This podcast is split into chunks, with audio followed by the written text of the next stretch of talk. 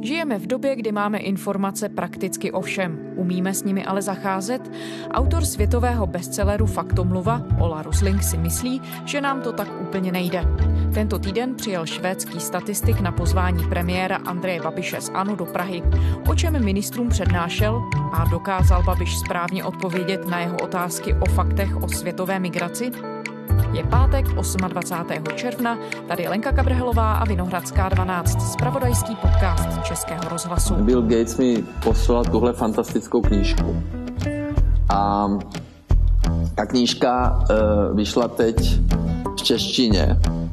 Tady je nadpis Faktomluva, mně to je velice blízké, protože ta knížka a já často vystupuju a ukazuju fakta, čísla, grafy, malůvky. To takhle mě znáte, někteří se smějí, ale já myslím, že je důležité mít fakta. Thank you so much, Rosling, for finding time for us and welcome to Vinohradská 12. Pane Roslinku, víte, co Andreje Babiše vedlo k tomu, že vás do Česka pozval? Co od vás chtěl slyšet? Myslím, že jeho mediálním poradcům přišla zajímavá naše knížka Faktomluva, protože se zabývá různými omily na světě. Pochybuju, že sám Andrej Babiš tu knížku četl a to říkám na základě otázek, které mi kladl ohledně první kapitoly. Bylo mi docela jasné, že ji možná ani neotevřel. Ale jsem velmi rád, byli tam taky jiní členové vlády a další lidé, kteří pro kabinet pracují. Taky jsem rád, že tady můžu být díky tomu, že se vašemu premiérovi líbí naše knížka. Jenom dodám jednu věc. To, že mě česká vláda pozvala do této krásné budovy, mě trochu znepokojuje, protože mám za to, že daňoví poplatníci by nemuseli souhlasit s tím, že to je dobrá investice. Snažím se to říkat velmi upřímně. Nechci být součástí žádné PR kampaně a požádal jsem Andreje a jeho štáb, aby se nesnažili dělat promo skrze naši knihu. Zároveň se ale rád podělím o své znalosti s vládou i s publikem na přednášce, kterou tady mám na univerzitě. Co jste Andreji Babišovi řekl? Přímo s ním jsem vlastně nemluvil, spíš jsem se všem snažil ukázat, jak svět vypadá. Myslím, že řada z těch lidí zůstane v politice dlouhou dobu a je důležité, aby chápali, jak se svět mění. A to je naše hlavní sdělení. Největším problémem naší doby je ignorance našich vlastních neznalostí. Jinými slovy to, že lidé nevědí, jak moc a jak často se mílí a myslí si, že mají pravdu. V naší knížce klademe několik faktických otázek, na které bývá ošidné správně odpovědět. Lidé v průměru získávají 2,2 desetiny bodu z 12. Všechny tyto otázky mají odpovědi formou A, B a nebo C. Dneska jsem takhle testoval právě lidi kolem pana premiéra a taky přímo Andreje Babiše. Otázky s možnostmi A, B, C jsou fascinující. Když je položíte třeba opicím, které si ani neumí přečíst zadání, třeba po nich chcete, aby si vybrali správný banán ze tří možných, tak opice v průměru zvolí dobře ve třetině případů. Když ale takovou otázku položíte člověku, který číst umí, tak on na základě svého pohledu na svět vybere špatný banán mnohem častěji. Například ve Spojených státech si 95% lidí myslí, že míra extrémní chudoby ve světě se nemění, anebo že se dokonce zvyšuje. Což jsou dvě špatné odpovědi. Ta třetí, správná, je, že extrémní chudoba se za posledních 20 let snížila víc než o polovinu. A téměř nikdo ve Spojených státech to neví. Takže moje hlavní sdělení českým politikům bylo, měli byste si být vědomi vlastní nevědomosti. Tedy nejenom toho, že veřejnost něco neví, ale že i vy toho víte jen velice málo a měli byste být velmi pokorní, když pracujete s fakty. Když se třeba 95% Američanů v něčem mílí, zahrnuje to všechny voliče Donalda Trumpa a všechny voliče Hillary Clintonové. To znamená, že pravice i levice mají v tomhle směru stejně mylné představy o světě, ve kterém žijí. A podobně to vypadá ve všech bohatých zemích. Takže si to neberte osobně, když na naši otázku odpovíte špatně. Namísto toho bychom měli být zvědaví, čím jsou tyto systematicky špatné představy dané. Iluze toho, jak svět vypadá, se zdá být stejná napříč politickým spektrem. To je moje hlavní sdělení. Opakuju ho znovu a znovu po celém světě. Byli jsme na ekonomickém fóru v Davosu, byli jsme ve velkých bankách v Londýně, kde jsme mimochodem naměřili jedny z nejhorších výsledků vůbec. Jenom 8% bankéřů vědělo, že většina dětí na světě je očkovaná a má přístup k základní zdravotní péči. Pravda je, že 88% dětí na této planetě je očkováno, takže jen 12% nemá přístup k moderní medicíně. Ale bankéři v Londýně si mysleli, že očkovaných je jen 20% dětí. To znamená, že oni si myslí, že modernizace ve zbytku světa ještě nenastala. To je v západní Evropě typické uvažování. Neuvědomujeme si pokrok, který dělá zbytek světa. A já politikům ukazuju i předpověď. Pokud tento trend, o kterém zatím ani nevíme, nebo si ho nepřipouštíme, bude ve zbytku světa pokračovat, tak velmi brzo, za nějakých deset let, bude centrum světového obchodu mimo západní země, mimo Evropu a Spojené státy. Lidem okolo premiéra Babiše jsem řekl, víte, co je největší integrační problém Evropy? Není to otázka začlenění uprchlíků do Evropy. Největší výzva je, jak začlenit Evropu do světové ekonomiky. Protože zbytek světa se rozvíjí velmi rychle a my jsme uvízli v jakési sentimentální představě Evropy, která je na míle přede všemi ostatními. A když se nezačneme chovat ke zbytku světa lépe, je možné, že v budoucnu vůbec nebudeme dostávat pozvánky na světové obchodní jednání.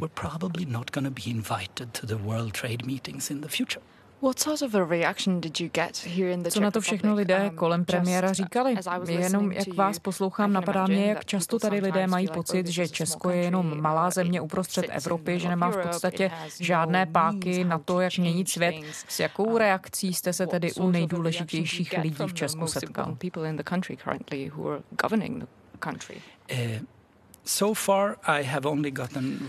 Zatím mám jenom reakce od pár ministrů a lidí z okolí Andreje Babiše, jsou ale zajímavé. Minister životního prostředí mi třeba položil velmi zajímavou otázku. Zjevně ho znepokojuje budoucnost klimatu a životního prostředí. Vážení přátelé, a dovolte mi možná na začátku trošku patetický pozdrav sestry a bratři v boji proti suchu, protože my jsme určitým způsobem ve válce. A čelíme věcem, které možná ještě před několika lety byly těžko představitelné. My jsme Zeptal se, pane Ruslingu, ukazujete nám hodně pozitivních trendů, ale co na tom záleží, když tady máme jeden velmi negativní, a to je klimatická změna? Bylo skvělé slyšet ministra životního prostředí, který se tak zajímá o největší výzvu a jedno z pěti globálních rizik, které zmiňujeme i v závěru naší knihy. Takže velmi zajímavá diskuze se rozpředla na závěr mé prezentace. Mluvilo se o tom, že to je problematické, že se lidé neuvědomují pokrok ve světě a že si neuvědomují, že jsme dnes schopní spolupracovat lépe než kdykoliv v historii. A já jsem řekl, pokud si neuvědomíme, víme, jak zdatně postupovala tato i ta předchozí generace při organizování mezinárodní komunity, tak si nejsme vědomi nejdůležitějšího prostředku, kterým můžeme bojovat proti rizikům v budoucnu. Jinými slovy, musíme na téhle planetě spolupracovat. Naštěstí pro nás lidé nikdy nebyli tak schopní spolupráce, jako jsme právě teď. Máme za sebou 60 let globálního míru bez žádné větší války. To je nejdelší období za mnoho staletí. Máme OSN a v ní se musíme naučit spolupracovat daleko lépe. Jsou tam velké problémy a všichni se musí soustředit hlavně na ty velké výzvy a nestratit je ze zřetele kvůli tomu, že jsme často přesvědčení, jak se věci jenom zhoršují. Life on Earth is in the worst state in hundreds of thousands of years, and human activity Živočišných druhů a poddruhů ubývá vinou člověka asi tisíckrát rychleji, než by bylo přirozené. Kromě lovu jim škodí i zabírání půdy. Tak od severního poddruhu nosorožce tuponosého, čili bílého, žijí už jenom dvě samice, takže přísně za to vyhynulí nejsou, ale jestli se nepodaří pokusy s umělým oplozením, tak vyhynou. Mezi další kriticky ohrožené druhy se v loni dostali kytovci, svinuchy kalifornské neboli mořské kravičky, těch zbývá jen 12. Dále Já rozhodně nechci opomíjet negativní trendy, které na světě jsou. Právě naopak. Čelíme pěti hlavním globálním problémům. Jsou jimi riziko třetí světové války, právě globální změna klimatu, potom hrozba světové pandemie, finančního kolapsu a poslední, páté velké nebezpečí je to, že část lidí bude dál trpět v extrémní chudobě. Tato globální rizika jsou tak zásadní, že jako lidstvo se nesmíme nechat strhnout a upřít pozornost k drobnějším problémům a negativům, které vidíme každý den v médiích a které nám vnucují představu, že všechno všechno se zhoršuje. To je ale velká chyba. Máme tu několik obrovských problémů, které nikdy nesmíme ztratit ze zřetele. Když lidé ztratí naději a začnou si myslet, že se všechno jenom zhoršuje, přestanou věřit v jakoukoliv pozitivní změnu. Takže to je ve zkratce moje mise. Nesnažím se být optimista. Jsem, jak říkáme, posibilista, takže člověk schopný vidět před sebou všechny možnosti. Jako pilota v letadle taky nechcete optimistu, někoho, kdo vám řekne, ale jo, tohle asi bude fungovat, nebojte se. Pilot, který říká, nebojte se, to je ta nejděsivější věc na světě. Naproti tomu pilot posibilista říká, zkontroloval jsem všechny funkce motoru.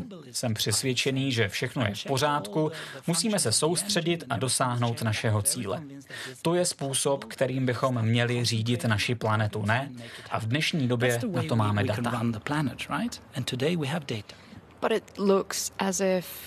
Jenomže se zdá, že vlády mnoha zemí, včetně České republiky, momentálně spíš používají tu taktiku strašení a zdůrazňují negativní stránky.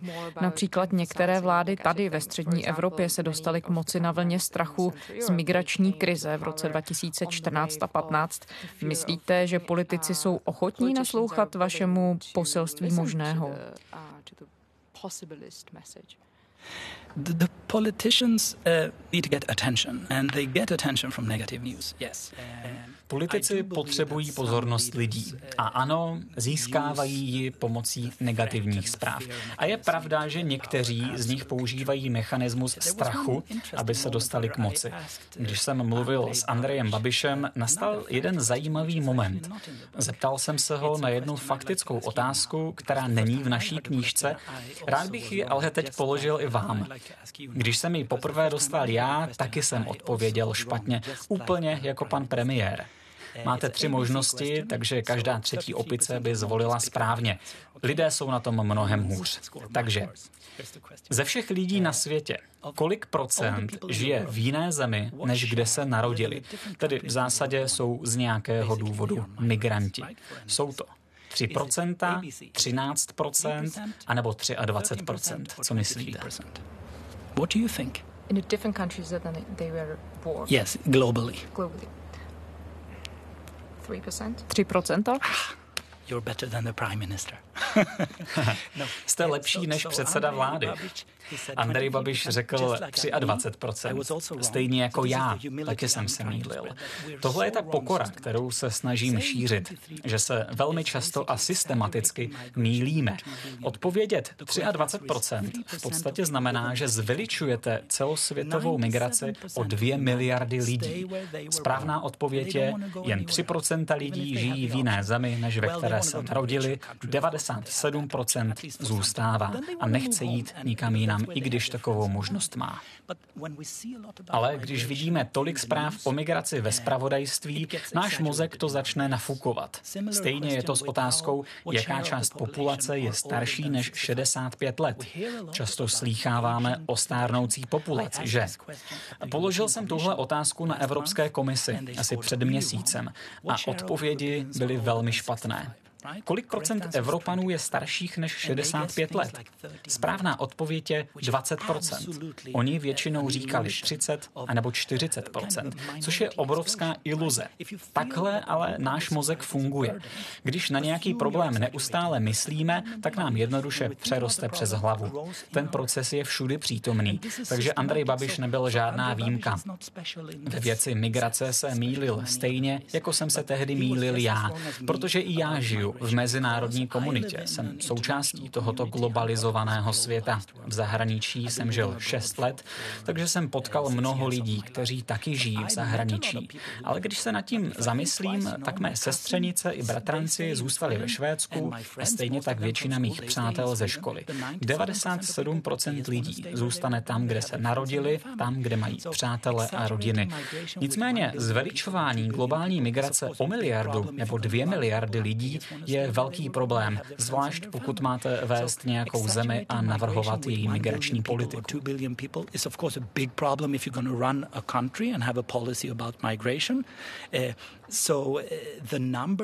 Dnes se celá diskuze o migrační krizi a migrační politice zcvrkává do jednoduchého problému, takzvané identitární politiky. Jste buď pro, anebo proti migraci.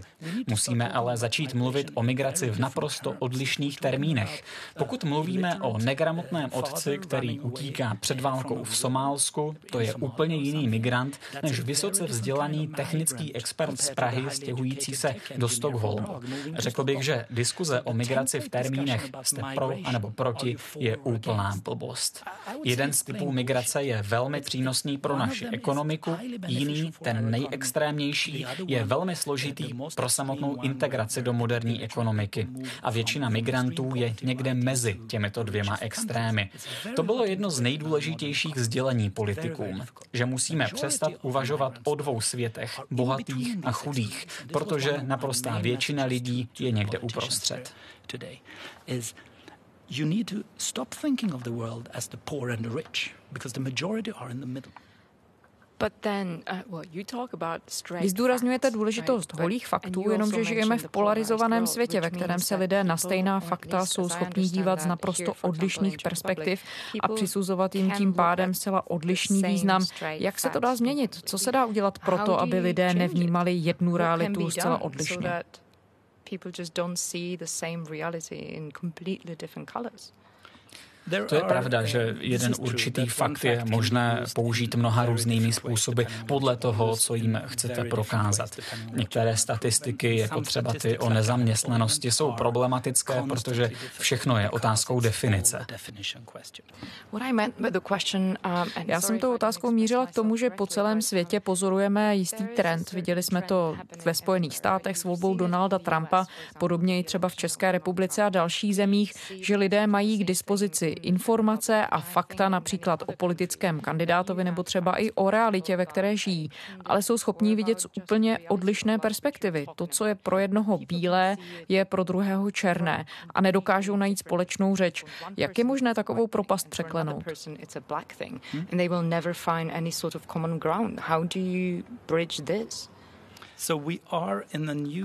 Lidstvo se nachází v nové situaci. Times like these Stále dokola slýcháte to slovní spojení v dobách, jako je tato. Je to výraz, který má vyvolávat strach a naléhavost. Já ale tuto dobu chápu tak, že poprvé v dějinách lidstva máme statistiky a data prakticky o všem, což ale také znamená, že debata o těchto číslech je živější než kdy jindy. My ovšem nejsme vybavení dovednostmi s čísly zacházet. To je věc, na které já pracuju. Snažím se definovat základní znalosti, které nám pomůžou můžou čísla interpretovat. To znamená začít ve školách co nejdřív se vzděláváním. Musí to být součást školních osnov. Každé dítě by se mělo ve škole naučit lhát pomocí statistik, aby to pochopilo, jak snadné je manipulování faktů. Lidé, kteří tyto schopnosti nepodědili od předchozích generací, kdy taková data často ani neexistovala, uvázli v tomto okamžiku historie, kdy máme data, ale nevíme, jak je použít. Pro mě mě je to ale šťastný moment v lidské historii. Máme možnost se to naučit a posunout se od politiky založené výhradně na ideologii k politice založené na faktech, kde ideologii a strategii necháme jen malý prostor. V tuhle chvíli nám ale chybí schopnost si vůbec představit a potom respektovat to, že se vůbec můžeme mílit. Když někdo prokáže, že se mílíme, považujeme to za selhání. Já chci změnit tuhletu kulturu vědění. Snažím se to dělat v praxi. Proto tu testuju vaše ministry a publikum na univerzitě. Snažím se lidi přimět k pokoře a k tomu, aby se naučili, že pokud si neověříme fakta, mílíme se prakticky neustále. Zlepšit kulturu vědění znamená naučit se říct uprostřed věty slovo možná. Já mám za to, že když podobné zkušenosti získáte ve škole, budoucí generace si bude mnohem lépe uvědomovat nedostatky v tom, jak nakládáme s fakty.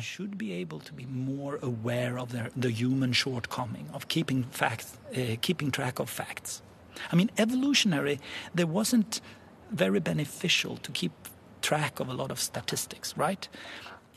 Zajímavé je, že z hlediska evoluce nebylo sledování statistik nijak zvlášť přínosné. Když jste si mysleli, že v křoví číhá lev, bylo rozumné dát se na útěk. Proto jsme přežili my a ne naši sourozenci, kteří posedávali na místě a říkali, to určitě lev není. Právě je potom lev sežral. My jsme přeživší po těch, kdo měli obavy. A právě proto i dnes věnujeme problémům takovou pozornost a neustále je zveličujeme. V moderní společnosti to ale není produktivní způsob, jak problémy řešit. Je lepší si v klidu sednout, podívat se na data a údaje, které máme k dispozici a vyvodit z nich závěry. Samozřejmě, že v určitý okamžik rozhodnutí musíme udělat, jako například v otázce klimatu. Ale nemůžeme vést debatu založenou čistě na emocích, kdy na sebe budeme jen ukazovat prstem a říkat, kdo je pro a kdo proti. To mám na mysli, když mluvím o kultuře vědění. Nárůst polarizace v bohatých zemích podle mě souvisí s tím, že starší generace, která má jen minimum schopností zacházet s čísly, má najednou k dispozici obrovské množství dat, kterými se vzájemně může ostřelovat. V takovém okamžiku historie se teď nacházíme. Příští generace bude chytřejší, o tom jsem bytostně přesvědčený. Vyrostli s internetem, od prvního dne sledují soupeřící názory. Myslím, že pro ně bude mnohem jednodušší si uvědomit, že se ve svých tvrzeních mohou mílit. Nevěřím, že se promění ve stejně polarizované hlupáky, jako jsme my idiots as the old generation are now. A co z toho všeho plyne pro média? Jak by se měla chovat, když víme, že dokážou zveličovat anebo přifukovat různé problémy, byť třeba nevědomky a neúmyslně? Za prvé, novináři musí znát fakta. My jsme testovali i novináře a někteří z toho vyšli ještě hůř než běžní lidé. Potkávají se s dramatičtějšími zprávami, však to znáte. Musíte pročíst všechny titulky ostatních novin. Je tady logické, že váš mozek potom začne vidět svět, který je plný problémů. Takže novináři se musí umět ujistit o tom, že mají o světě kolem správné představy. Řešení číslo dva je potom kontext. Lidé totiž mají rádi, když dostávají odpovědi na otázky k určitému tématu. Ve Švédsku je třeba jeden časopis, ve kterém je pod spoustou článků jakási příloha, která obsahuje jen a jen fakta k danému tématu. Nenajdete tam žádný závěr, co si o tématu máte myslet. Je to jenom kontext. Když tenhle projekt zkoumali, zjistili, že čtenáři ho velmi oceňují. Jde jenom o to ukázat lidem statistiky, skopírovat je z nudných stránek statistického úřadu a doplnit těmito čísly článek, který je naopak ze své podstaty zajímavý a dramatický. Návod z naší knihy je, když čtete noviny a narazíte na nějakou negativní zprávu, měli byste si položit otázku, kdyby ten příběh byl opačný a změna, o které článek pojednává, byla pozitivní, psala by o ní média? A odpověď je často ne. Řeknu příklad, podívejme se na statistiku o sebevraždách v této zemi. Od roku 1990 klesl počet sebevražd v Česku o 40%. Měli byste oslavovat, to je pozitivní. Ale články o tom nenajdete. Protože se z toho špatně dělají zprávy. Pokud ovšem počet sebevražd stoupne, jak se to právě děje ve Spojených státech, mluví se o tom v tamních médiích prakticky pořád. A přesně tohle by se děti měly učit ve školách. Řešením může být přátelštější v uvozovkách smlouva mezi médiem a čtenářem. Je to jako s rychlým občerstvením. V 60. a 70. letech jsme si začali uvědomovat, že tohle prostě není zdravé jídlo. Dnes moje děti ve škole dostávají pravidelně, každý týden, nějakou informaci o tom, co je zdravé a co ne. Je to součástí výuky. Udělejme to stejné s médií a se zprávami, které čteme. Já to porovnávám s fast foodovým občerstvením z jednoho důvodu, protože příčina toho, že McDonald's začal prodávat zdravé jídlo, byla ta, že lidé ho začali vyžadovat. Neočekávejte, že změna přijde od výrobců, ať už zpráv anebo hamburgerů. Spotřebitelé a hlavně děti ve školách se musí naučit, že je nezdravé příliš konzumovat dramatické zprávy. Způsobuje to něco jako dramatickou obezitu. Lidé musí sami přijít za novináři a žádat víc rozumných, neutrálních faktů. Velkou nadějí jsou podle mě děti. Když se s tím oni naučí pracovat, je to naše naděje pro lepší svět.